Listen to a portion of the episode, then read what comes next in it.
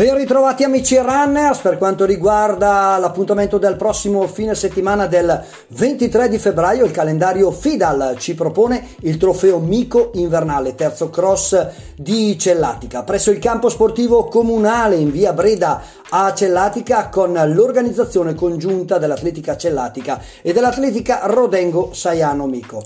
In questa giornata verranno assegnati i titoli regionali e provinciali individuali di corsa campestre per le categorie assoluti, allieve junior, promesse e master maschili e femminili.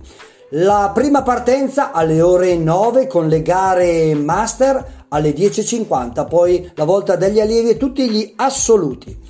Quindi, come sempre, amici, buona corsa a tutti!